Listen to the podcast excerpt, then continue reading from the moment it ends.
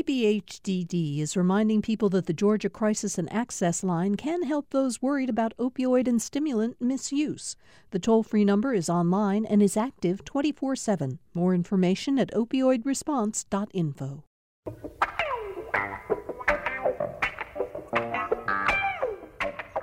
Thank you all for being here for another edition of Political Rewind. I'm Bill Nigut. Um, tomorrow at noon, we are going to witness one of the most majestic rituals of our American democracy the peaceful transfer of power from one president uh, to the next. Uh, it's interesting to use the word peaceful in the context of what we've seen happening uh, in the last couple of months since the election, with Donald Trump repeatedly calling the election a fraud, uh, with members of Congress supporting his contention that Joe Biden uh, illegally won the presidency, um, with the violence that took place uh, in the insurrection at the U.S. Capitol on January 6th. And yet, all of that, plus the pandemic, plus economic uncertainty, uh, the fact of the matter is that what we expect to see tomorrow is a peaceful transition of power. And that, in, of, in and of itself, is a remarkable uh, thing to contemplate. Um, as I said in the very introduction to the show, we've seen transitions that have taken place under troubling times in American history in the past.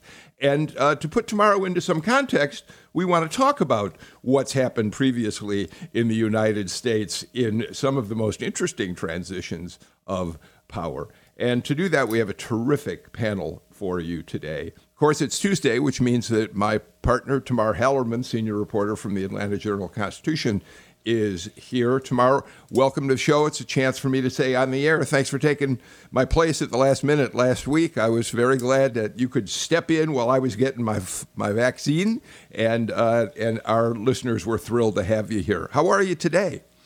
Not too bad. Excited to be talking about inaugurations. I, I always love going, and, and this one um, will be a different one, but I, I'm pumped to put it into historical context.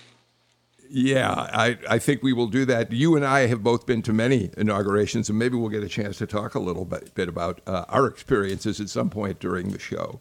Uh, we're also joined by our friend Dr. Joe Crespino, professor of history, the history chair at Emory University. Joe, thank you for being here as well today. It's great to be with you, Bill, always. Thanks for having me. Sure. Um, and Dr. Frederick Knight, professor of history at Morehouse College, is back with us.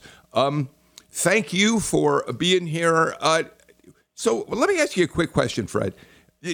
Is this the kind of day that someone who uh, teaches history, American history, uh, tomorrow looks forward to with uh, anticipation, enthusiasm? Is it kind of, you know, election days are Christmas days for political reporters. I wonder if days like inauguration days are the same if you're teaching American history. Yeah, absolutely. There's just a lot of entry points for you to begin conversations with students uh, about history and the relationship between the past and the present. So, absolutely, Bill.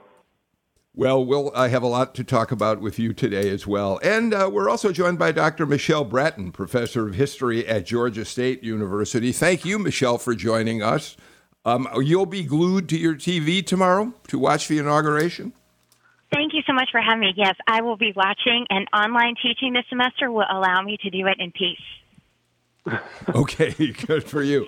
Um, I want to, tomorrow. I want to start. Um, we're going to go back in American history uh, in a couple of minutes, but but before I go uh, uh, way back, uh, let me start with the conditions in the Capitol today and relate those to a past incident in our country. So we know there are some 25,000 uh, National Guard troops stationed in on the streets of Washington to protect President-elect, uh, to protect the Capitol again, all the members of Congress who will be there.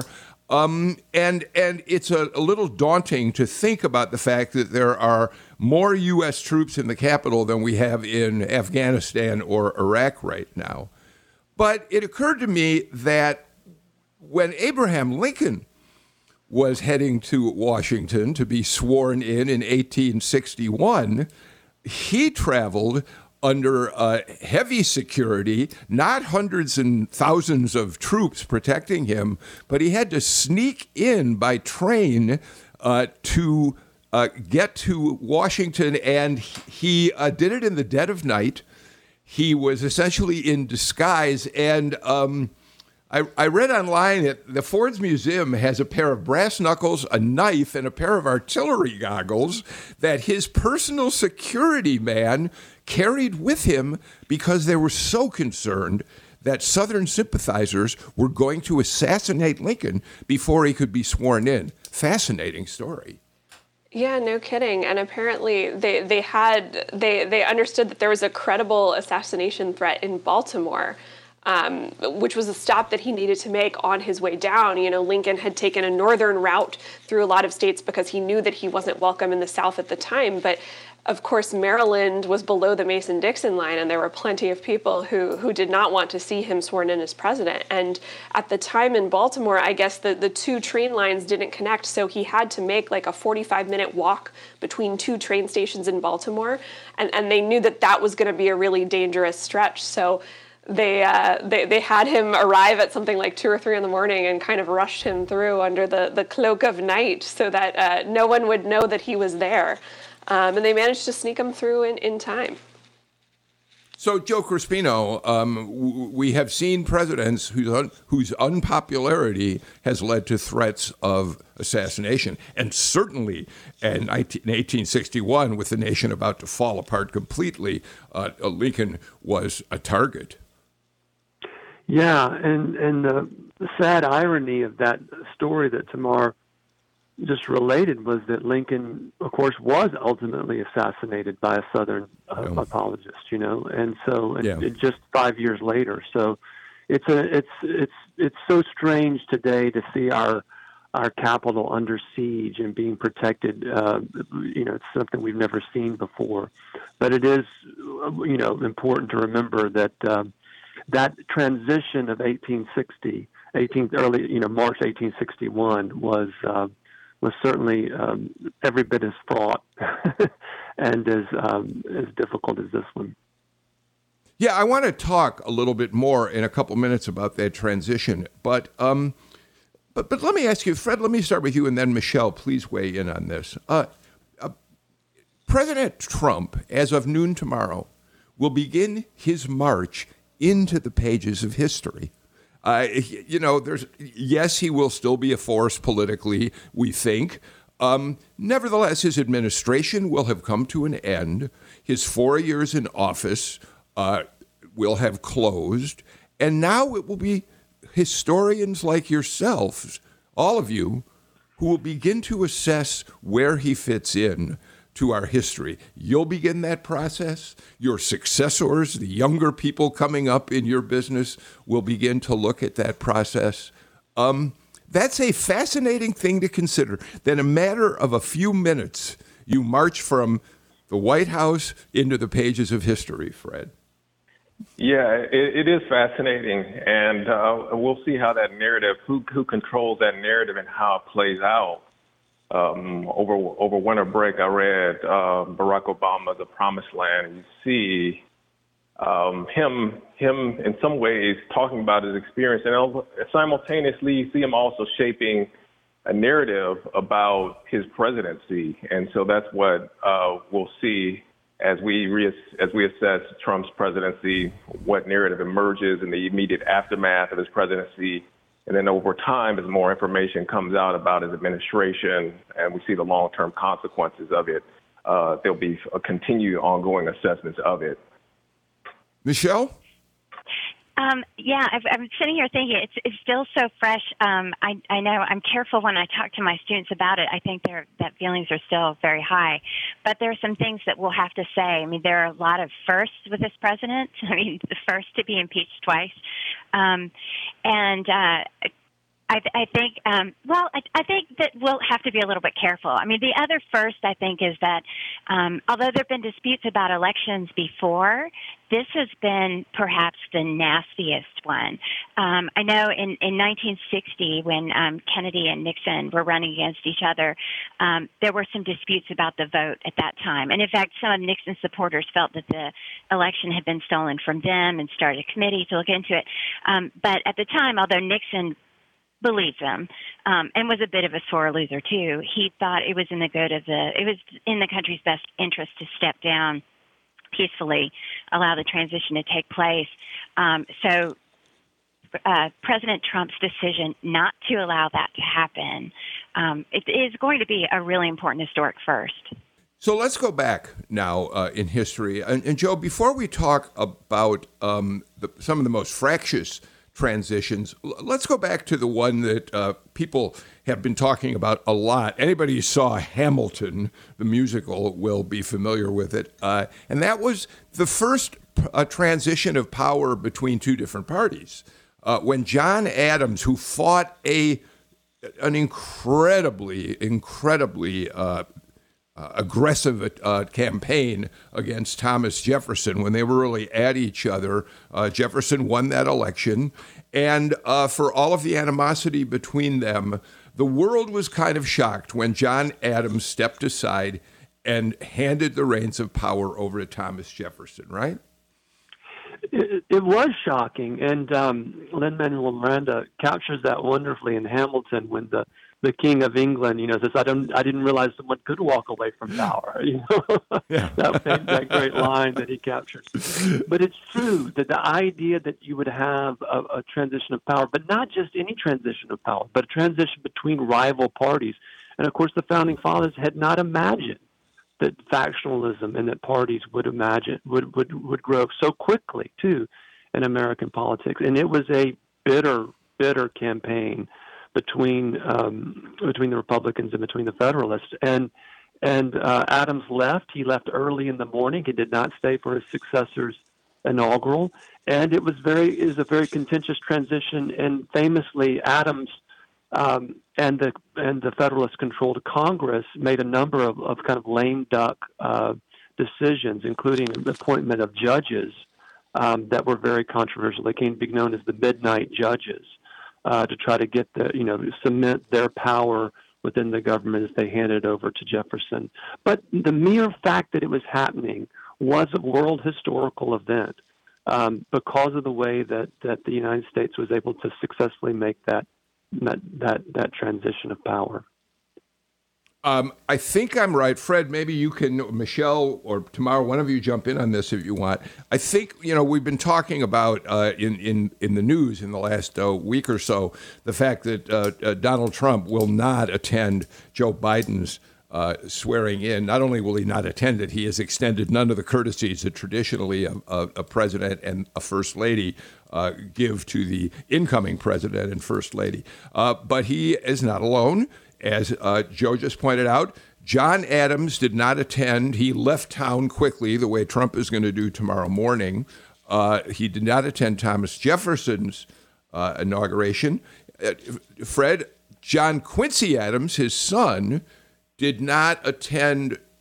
Is it Andrew Jackson who followed him in the line of succession? And John Quincy did not attend uh, his uh, successor's inauguration and uh, Ulysses Grant. Is he the third one who didn't attend? Andrew uh, Johnson. Andrew Johnson didn't attend his.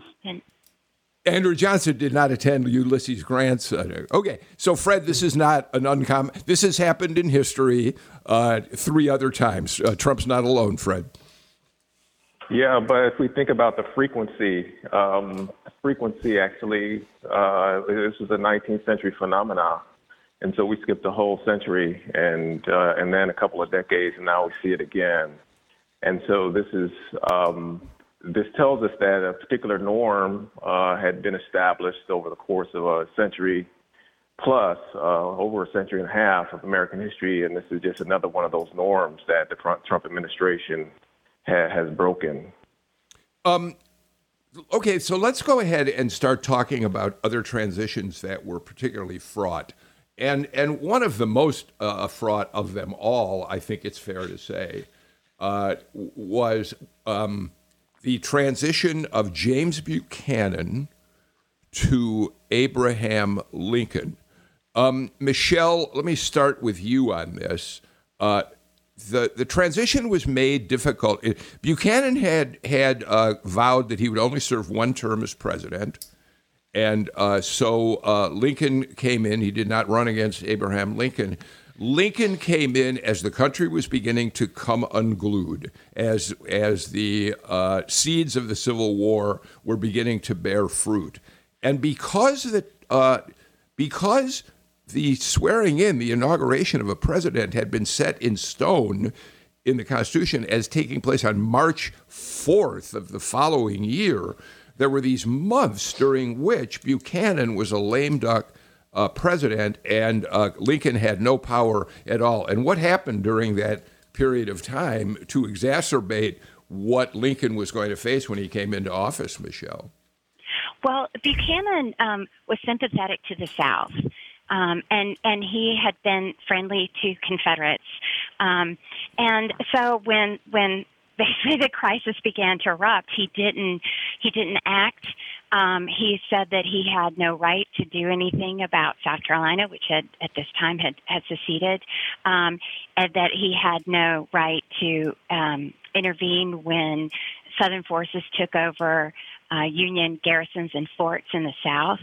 Um, and he also blundered by sending in a resupply ship to Fort Sumter, which was then later interpreted as a hostile act by Southerners and probably led to the secession of six more states. So by the time Lincoln came in, seven states had seceded, and Buchanan had really done nothing. Um, I mean, it, and and Lincoln at that time, and we Biden has been a presence throughout this entire transition. But Lincoln was in Illinois, and there wasn't Twitter or TV um, or radio. The telegraph was new, and so he was kind of cut off um, and unable to really enact anything until he was snuck into Washington in 1861. Joe. Yeah, and the, and Michelle recounted that very well. I mean, the other thing about um, and this is true for all presidents, is before you actually take the office, you don't want to be seen as meddling.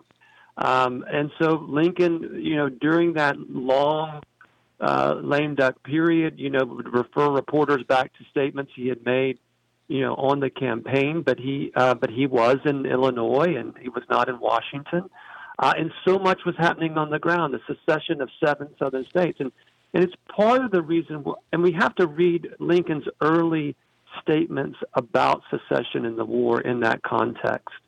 Um, that it wasn't inevitable that the South would secede. You know, it had been the firebrand deep South states, South Carolina and Mississippi, that went first. And Lincoln was doing everything that he could to try to ensure other slaveholding states that they could maintain, you know, control of their of their slaves. Uh, uh but as a Republican, he was committed, and, and it was the Republican Party's key key position that there wouldn't be the expansion of slavery into the West, and that had become the thing that had led to the formation of the Republican Party. So Lincoln, of course, was in an impossible position, but one that had made, been made all the more difficult by the kind of bungling uh, way in which Buchanan had handled it, never taking really seriously the prospect that the that the nation could be divided uh, by, by civil war. You know, Tamar, that that uh, was one of the first examples. We're going to talk about another uh, uh, example, very dramatic example of what happened when when the founding fathers had set the inaugural date for so many months after the actual election. And Tamar, we know they did that uh, initially because it took a long time to get from one place to another. And so there was a concern about how quickly a, a new president could get to the Capitol to be sworn in. But that delay, it's hard for us to imagine today, Tamar. Can we imagine what that would be like if we were dealing with Donald Trump and all he has done to uh, try to deny the reality of this election, and we still had until March 4th before the transition took place? And I think even before Trump, there were a lot of people, especially if you just won an election and you're so excited to implement your agenda and you, you hate the way that the predecessor had been doing things, you know, the that period between early November and January 20th feels very, very long already. Of course, there are staffing decisions that have to be made and, um, you know, all sorts of um, little details that have to be worked out. But yeah, at the, you know, think about it back 200 years ago it took forever to travel. You know the telegram didn't come around until you know a while later and so information traveled very slowly. And so it just took you a lot longer to be able to do things. But that, that changed in the 30s I, I, believe. It was the, the mid 30s when they, they finally moved it up to january 20th fred, fred 1933 i think yeah. was when the 25th yeah, so, amendment was passed. Yeah the 20th amendment that was uh, ratified in 1933 that shortened that period between the election and and the ultimate uh, inauguration of the next president, as well as the um, uh, convening of the first session of the next session of the U.S. Congress. Um, and and so that lame duck period we we've seen has um, been compressed um, because of changes in technologies and realized that there were certain exigencies that occurred in between presidencies that needed to be attended to. Um, 20th Amendment. Thank you for correcting me. Um, so, Fred, as long as you got the ball, I, I want to talk about the it, I, transition is a uh, in a way the wrong word to use, uh, but the assassination of President uh, Lincoln, which led to the presidency of Andrew Johnson, uh, there was a transfer of power, obviously, and um, it does strike me that uh, again, although it was not the same kind of uh, peaceful transition that the change in the approach that those two men had taken and wanted to take to the South in the aftermath of the Civil War was so stark that had Lincoln lived, we might have found ourselves in an entirely different uh, country in terms of, uh, of, of the South as a for many many decades a kind of an isolated part of the country, Jim Crow laws, all of the awful uh, past history of this region uh, Lincoln had plans to do things much differently than Andrew Johnson, yes? Yeah, that's true. And so that, that was a faithful transition uh, between Lincoln and Andrew Johnson um, in 1865. Um, and and the key was what's going how is this how are the Confederate states going to be reintegrated into the United States on what terms would they be reintegrated in and Johnson certainly he he talked a really tough game, saying that essentially that the you know highest ranking Confederate uh, officials would need to get pardons from him, and and that they wouldn't be barred from holding office and the like.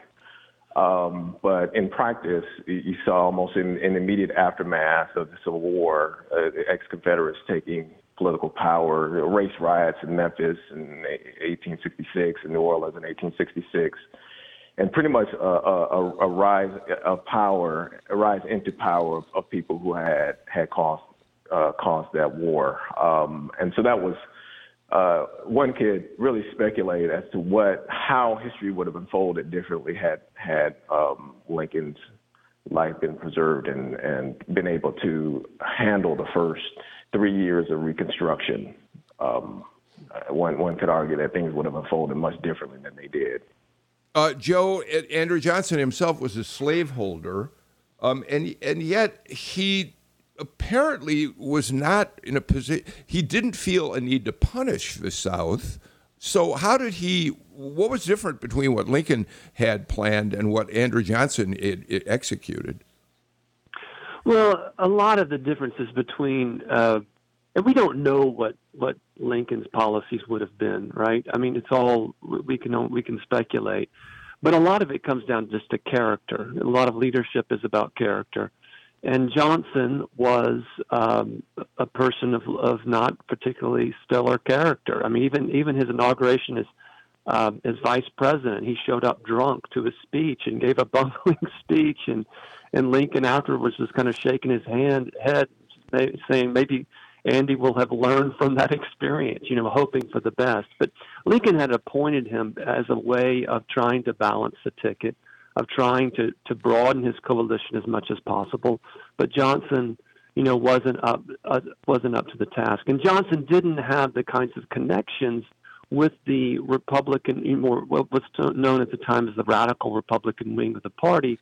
That that's not the, the wing of the party that, that Lincoln himself came from, but Lincoln, as a long-term Republican, had relationships with that wing of the party and would have been able to, one suspects, better negotiate the the you know how how quickly the situations were was changing on the ground in the South in 1866, 67, and 68, and come up.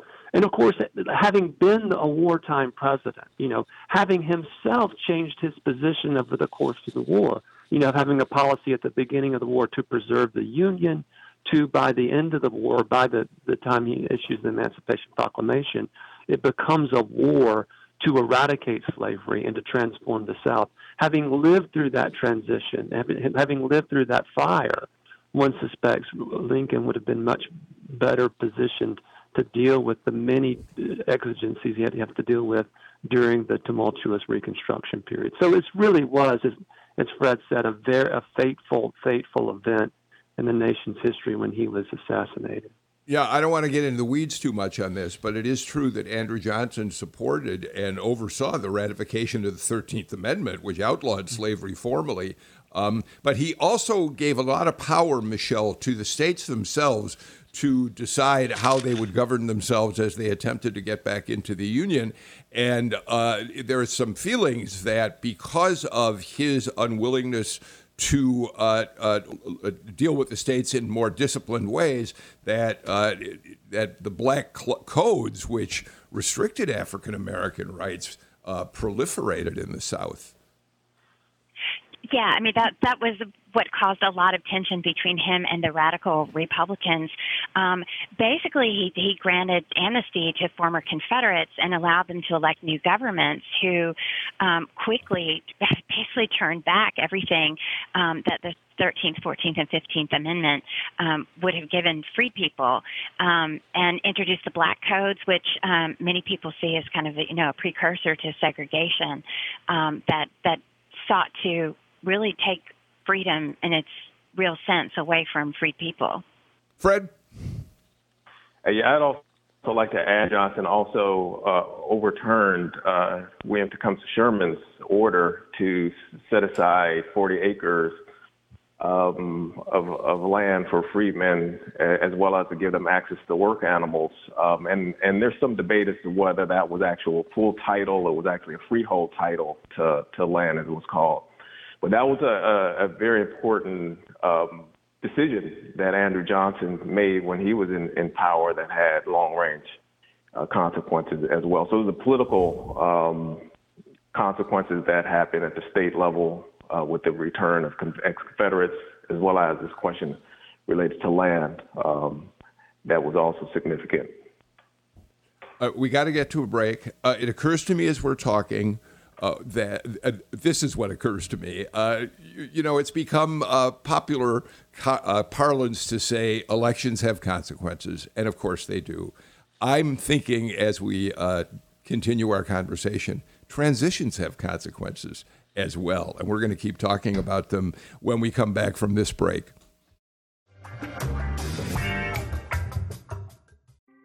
Thanks for listening to Political Rewind. If you like this show, you'll also like Georgia Today. It's a daily podcast from GPB News, bringing you compelling stories and in depth reporting that you won't hear anywhere else. Join me, Peter Biello, for this quick and convenient way to get the best of GPB News' extensive coverage of the topics that matter to you, delivered directly to your device every weekday afternoon.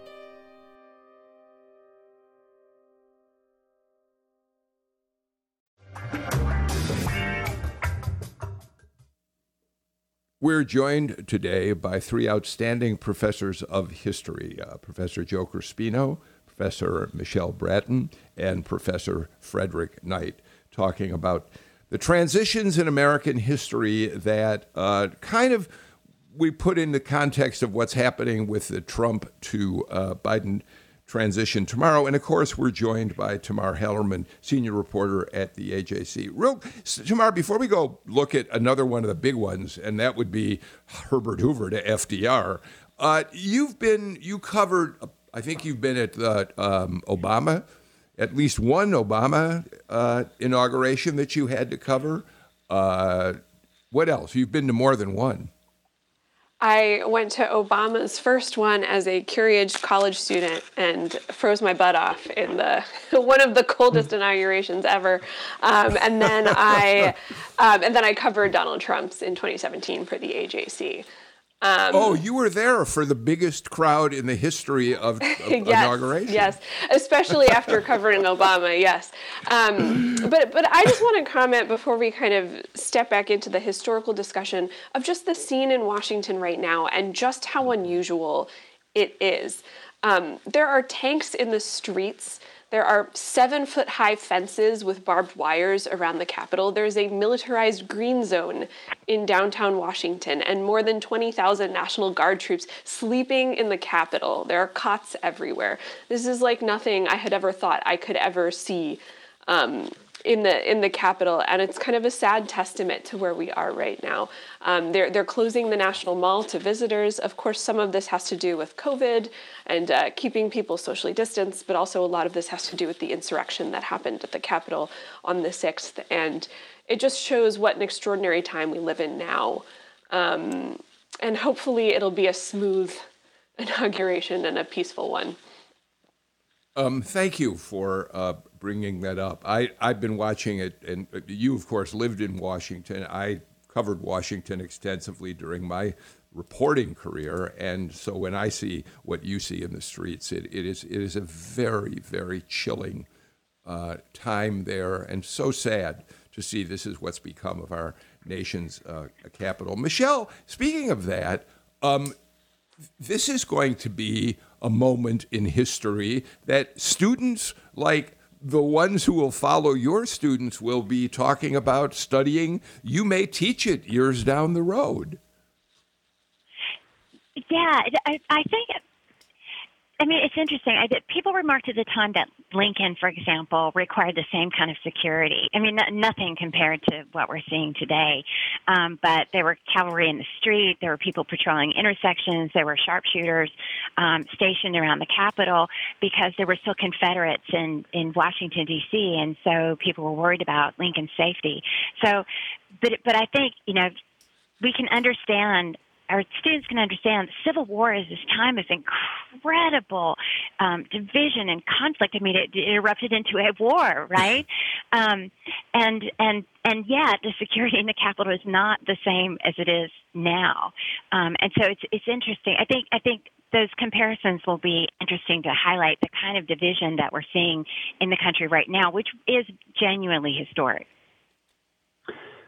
Uh, Bill, I just want to add in that too. I mean, I think one of the things that's difficult about thinking about how to teach the history of this uh, transition and this inauguration is that we're still, I mean, it's still yet to be determined whether Donald Trump will be convicted and removed from office, right? And it's still yet to be determined who will replace or what will happen to Trumpism within the Republican Party. Because when you think about the legacy of the Trump presidency, that's it's still you know it's still yet to be written. What what is the legacy of this administration and the nature of this transition? So, you know, there's so much that we're still living through uh, that we don't we don't we can't even yet begin to imagine how to teach this moment until other things are yet to be determined.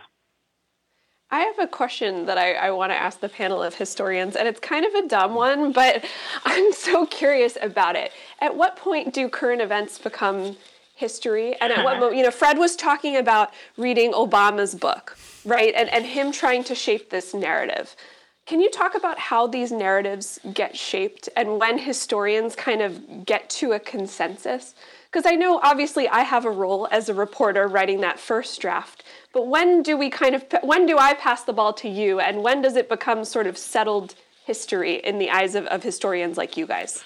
It it it, it actually there's an interesting book um, by anthropologist Michel-Rolph Trouillot, who talks about the presence of the past, and his argument is really history is shaped at the moment at which it's created. And so there's actually a gap between the the event and what happens with the journalist's pen there's a gap between the event and what happens when somebody writes something in a diary. So there's a there's a bit of a gap there, and so there's an ongoing process of a creation of an archive.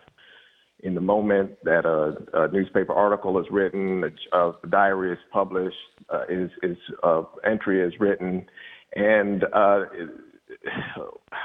I, the 20 years, I don't I don't know what what gives us a fair amount of time to give us ourselves a, a sense of detachment that allows us to assess things uh, that happened in the past. And I, I think I'll defer here to Joe.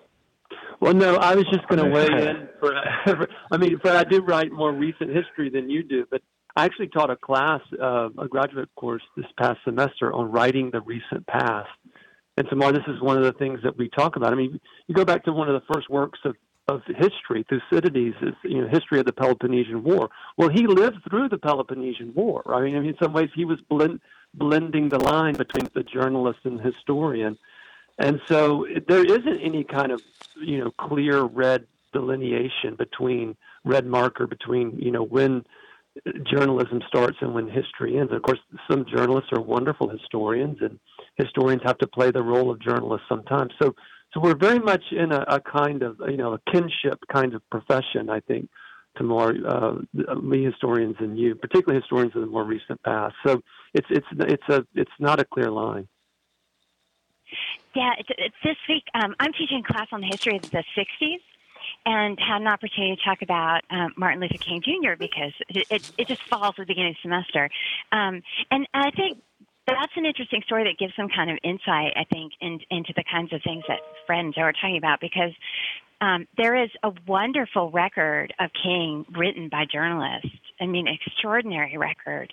Um, but we've learned so much more about him from papers and letters and diaries and interviews. And and so while that that first picture we got is really important and and true, um, it, it takes time, I think, to fill in some of the context and understand a little bit more about what was happening behind the scenes. And I think that's going to be the big surprise for students of history in the future about Trump. I mean, I keep thinking, I'm, I'm, I'm fantasizing about directing graduate students' dissertations about the Trump presidency someday. And that would be my question to them. It's like, we, we have, I mean, we've seen all the shenanigans publicly what was going on behind the scenes? That's going to be the big question. How do you get inside Trump's head and figure out what's going on? And another question for the panel is just, I guess, history is going to change so much just because of the internet and email and text messages. There's just such more of a sheer amount of records to be kept. Um, and and how does that change what you guys do? Ted or Fred talked about this you know having some detachment and being able to kind of soak in everything that happened. But there's there's just a sheer amount of information now that we didn't have even in the 60s or, or hundreds of years. How does that shift the way that you understand current figures? Maybe your work is never done. If you have every email somebody has ever sent every text message maybe it becomes impossible to learn all the context of a person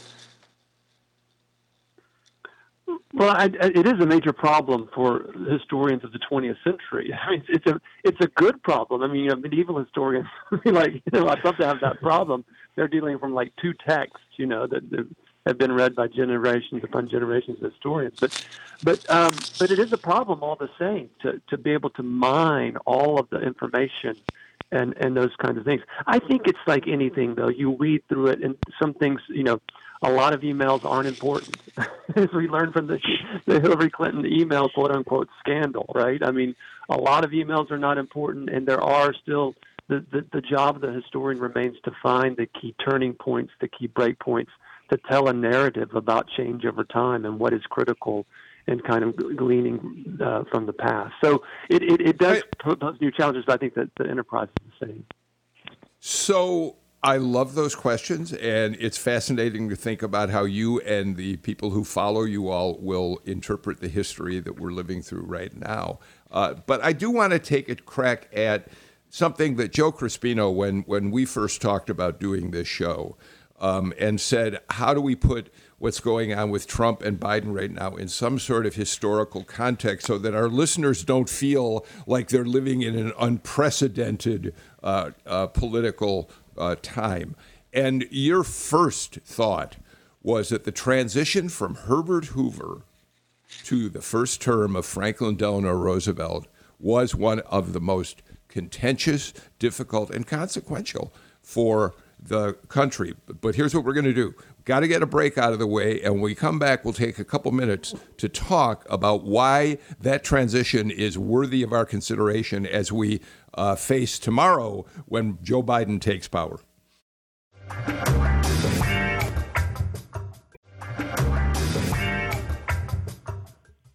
Joe Crespino, why was the transition from Hoover to FDR uh, so consequential that uh, we want to talk about it in light of the difficult transition we're seeing between Trump and Biden? Two reasons. One, because of the Depression and the fact that from the time of the election in November to the inauguration of, of Roosevelt in March, and Roosevelt was the last president to take office under the old pre 20th Amendment uh, schedule. Uh, the the depression, which had been severe from 1929 forward, uh, takes a turn for the worse.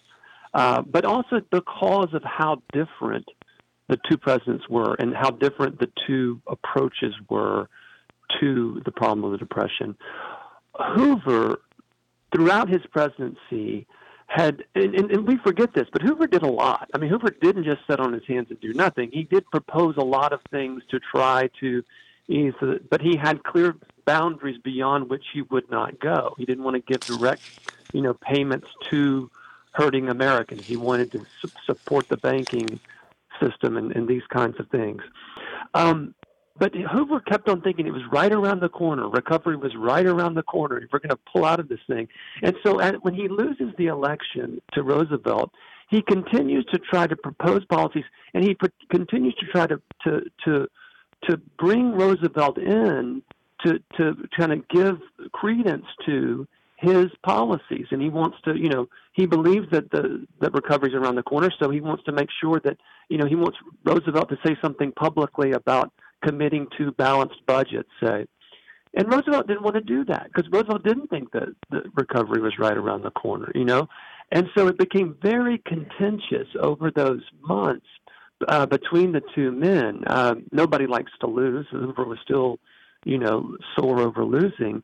But as he continues in, in this kind of um, awkward way to try to loop Roosevelt into to, to, to giving – um, to going along with different uh, parts of his policies, it becomes very contentious, and it kind of culminates in this tea that uh, that uh, Hoover invites Roosevelt over to tea the, the afternoon before the inauguration, and it and it turns into another argument, and, and, and Roosevelt's son almost gets into a fist fight with some of uh, Hoover's people. I mean, it was it was very contentious, but you can see in the nature it wasn't just personal; it was also ideological. Because uh, there's a wonderful book that, that was written about this a couple of years ago called called Winter War by Eric Rauchway, and um, and he and he sees this as a kind of an important ideological moment in the origins of modern conservatism and modern liberalism because he believes that that Roosevelt's policies were much more cohesively and coherently a liberal set of solutions to fundamental economic problems than previous historians have oftentimes given them credit for. So it's a it's a it's a wonderful example of a very contentious uh, and, and, very formative uh, transition uh, Fred, there is a description of the two of them riding uh, to the Capitol for the inauguration, sharing a carriage covered in a blanket that they were sharing, but not saying a word to one another the entire ride over. But what I think is particularly interesting about that story today is we know that Roosevelt went on to have an enormously successful uh, tenure in the White House um, was able to pass some of the most successful uh, social justice programs uh, that the country had ever seen. I did not deal with pervasive problems of you know racial injustice and that sort of thing. Nevertheless, brought the country out of the depression and moved us forward. Yes. Yeah, and so um, when we uh, began this section to talk about the listeners who are out there who are concerned about this transition of power, it, it has happened. It has happened before, and so you know this may hold some promise. Certainly, no guarantee. Um, things are not guaranteed how things will play out, at least some promise uh, that that things could play out, and there could be a peaceful, not just a peaceful transition of power, but also a, a successful administration that emerges out of the wake of this this kind of crisis. Are you hopeful, Fred? I'm, I'm hopeful. Yeah, I'm, I'm hopeful, for, and and I think the key is, I think the key is science. Um, I, it's, it's, if science can begin to win the day and truth can begin to win the day, and and uh, then uh, that that should shape things around the pandemic. People are afraid. People are afraid to go out. People are afraid to even be close to loved ones because of the pandemic. And and I think we have an administration that's coming into into power that's taking that seriously, not just the the economic, but the, pers- the personal consequences of this pan- pandemic, and, and they'll they will attend to that as a, a principal, uh, their their key priority. And, and once that's happens, I think you'll have a greater level of confidence among people, um, and we can begin to a, a, long process of healing. So, Michelle, uh, James Buchanan leaves President Lincoln with an incredibly difficult crisis the secession of seven states, the Civil War uh, uh, beginning. Um, and, uh, and yet, Lincoln, uh, during his tenure, his one term in office, is able to win the war, is it, it starts the process, however haltingly, to free the slaves and puts the country in better shape than it had been. Herbert Hoover leaves uh, FDR with difficult challenges to solve. And as we just said, FDR is able to end the Depression and move the country forward. So, all that said, we can't look at what's happening right now and feel despair just because this is a very fractious transition. Is that a fair statement? Um, yes. I mean, I think I still have some worries. I, mean, I was thinking about when, when Joe was talking, um, one of the reasons why Roosevelt was able to accomplish so much in that first 100 days, that flurry of legislation, was in part because it, it, it felt as though there were there was a pretty strong consensus behind him. Um, he had a Congress supporting him, and it's unlikely that he would have been able to, you know, foster the passage of really transformative legislation, the National Recovery Act, um, and and so and and direct relief to Americans, and and what concerns me a little bit now is that it's not so clear that we're we've really turned a corner. I'm, I mean, the the Democrats control Congress, but only just barely. And and it was a close election this past one. It was much closer than the one that put Roosevelt in the office in '33. If I could just chime in, yeah, I mean Michelle's absolutely right. I mean Roosevelt benefited from huge majorities in both the, the House and the Senate when he was passing.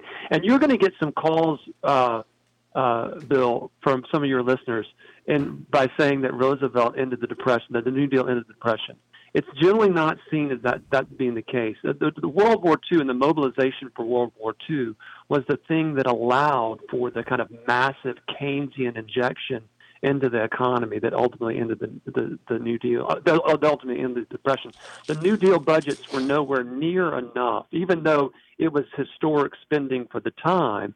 Uh, it was nowhere near enough to, to provide the kind of Keynesian injection into the economy to really end the Depression. That didn't really happen until the mobilization for World War II. Uh, but but you know uh, Roosevelt should get credit for, for, for you know for moving the ball down that path certainly. Okay, I appreciate your correcting me. Um, I got, I just got tomorrow. I think I just got a D plus on my paper on Roosevelt and the Depression from from Professor this is what You, you bring on the historian, you know we're going to have to know, try to be precise here, Bill. Come on. all right, listen. I first of all, thank you for this terrific conversation. Um, it was it was great to hear all of you weigh in on on history, on your feelings about where we're headed as a country. What do you do as historians as you start to interpret the current history of our country? Uh, so I'm very grateful to all of you for uh, being with us today. Hey, before we leave you, Tamar, you know we've started this little thing called Small Comforts, where we are asking our listeners to tell us what are the little things that bring them joy and pleasure. We have a phone number that people can call to share some of them with us. It's 404 685 2426. And many of you are calling. And before we leave you, I want to play just at least uh, one of them. I want to. Can we, uh, Sam, play? Let's play Dave, who sent us his message about what he's taking comfort uh, in in very difficult times. Hi, Dave here. Uh, well, my pets don't know what the politics are. They don't care, but they're great comfort. And this next spring, I'm going to have the biggest flower garden I've ever had with all the plants I've planted um, during the fall election cycle. So that's going to be great for me. So, in difficult times, Dave has a flower garden and dogs who don't care about politics. We want to keep playing some of your favorites. And we also invite you to, you can email them to me at uh, my email address, bnigut at gpb.org. You can tweet them to politicsgpb. Um, and we'll find time on the show to play more of these and read more of what you've had to say in the days ahead. That's it for our show today. We're back again uh, tomorrow with another political rewind. Until then, I'm Bill Nigut. Stay, please take care, stay healthy, and wear a mask. Take care, everybody.